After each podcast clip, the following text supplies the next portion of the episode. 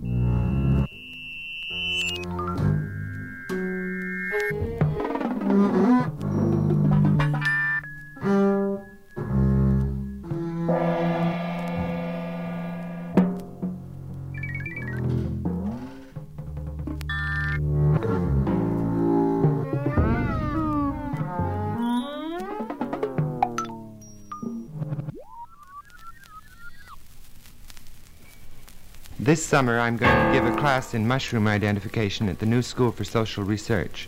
Actually, it's five field trips, not really a class at all.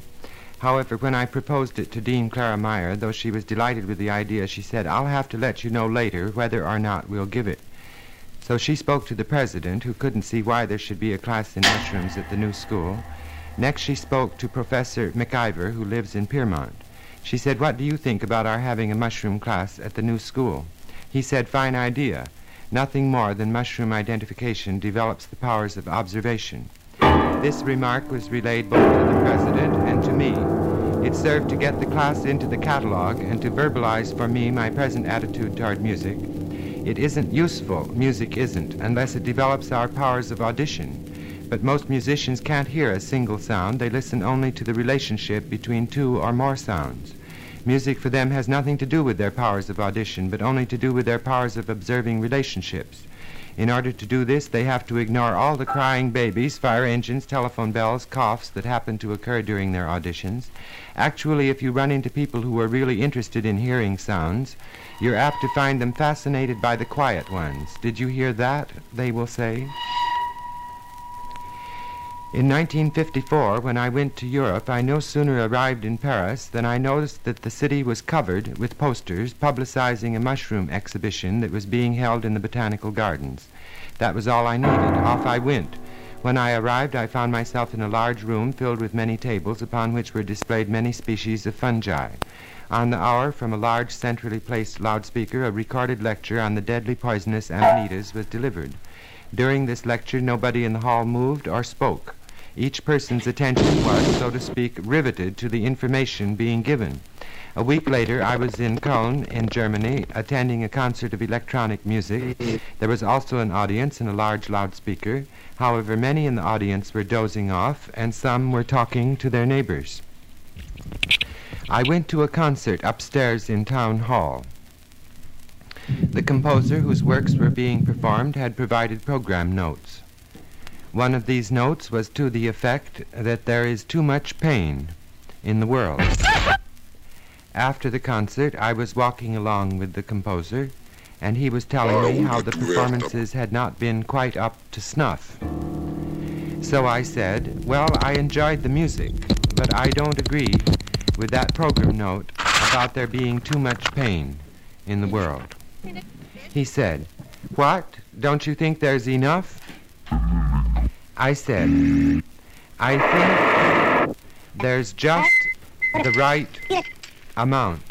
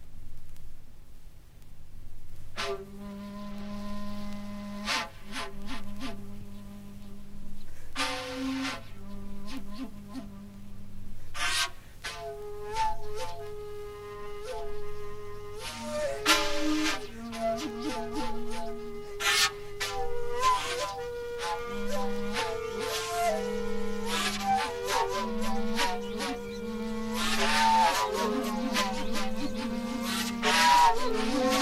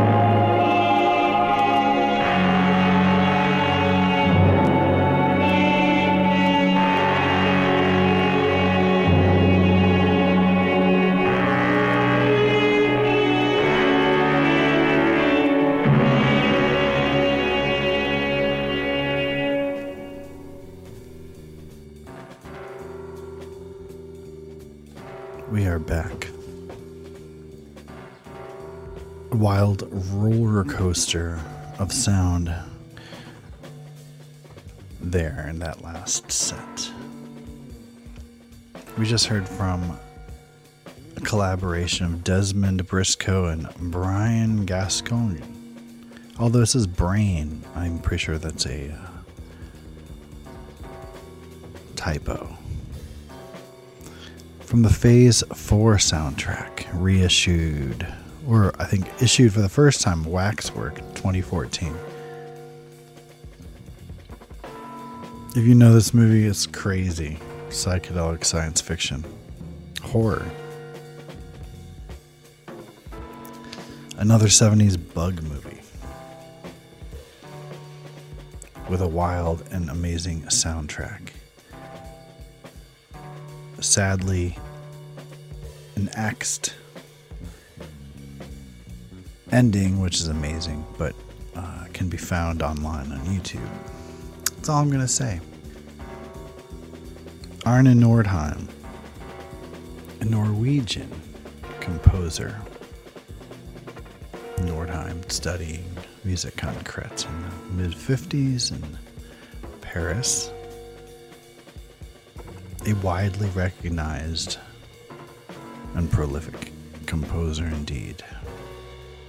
This was taken from the magnificent Electronic Panorama 4 LP compilation on Philips, housed with a charming reflective cover. I'll post it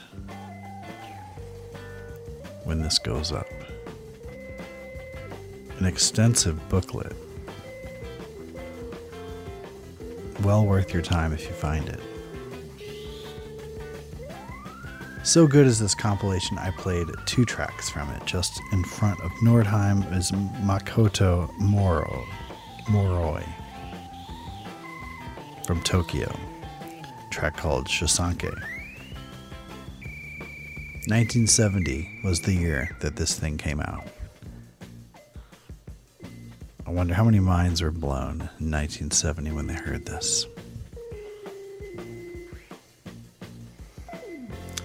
An individual sort of known for blowing minds, John Cage, in front of this, with David Tudor.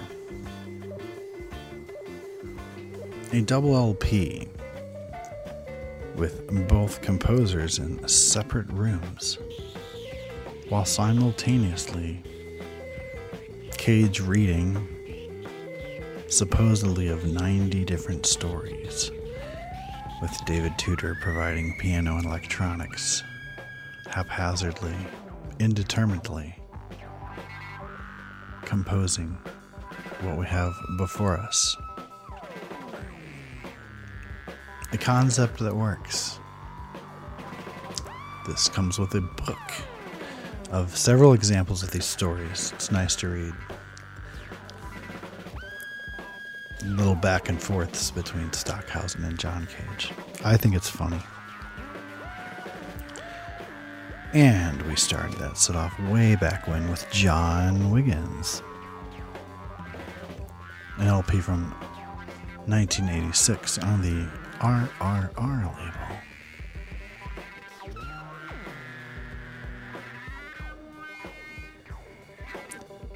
With that, I believe we're complete for this week.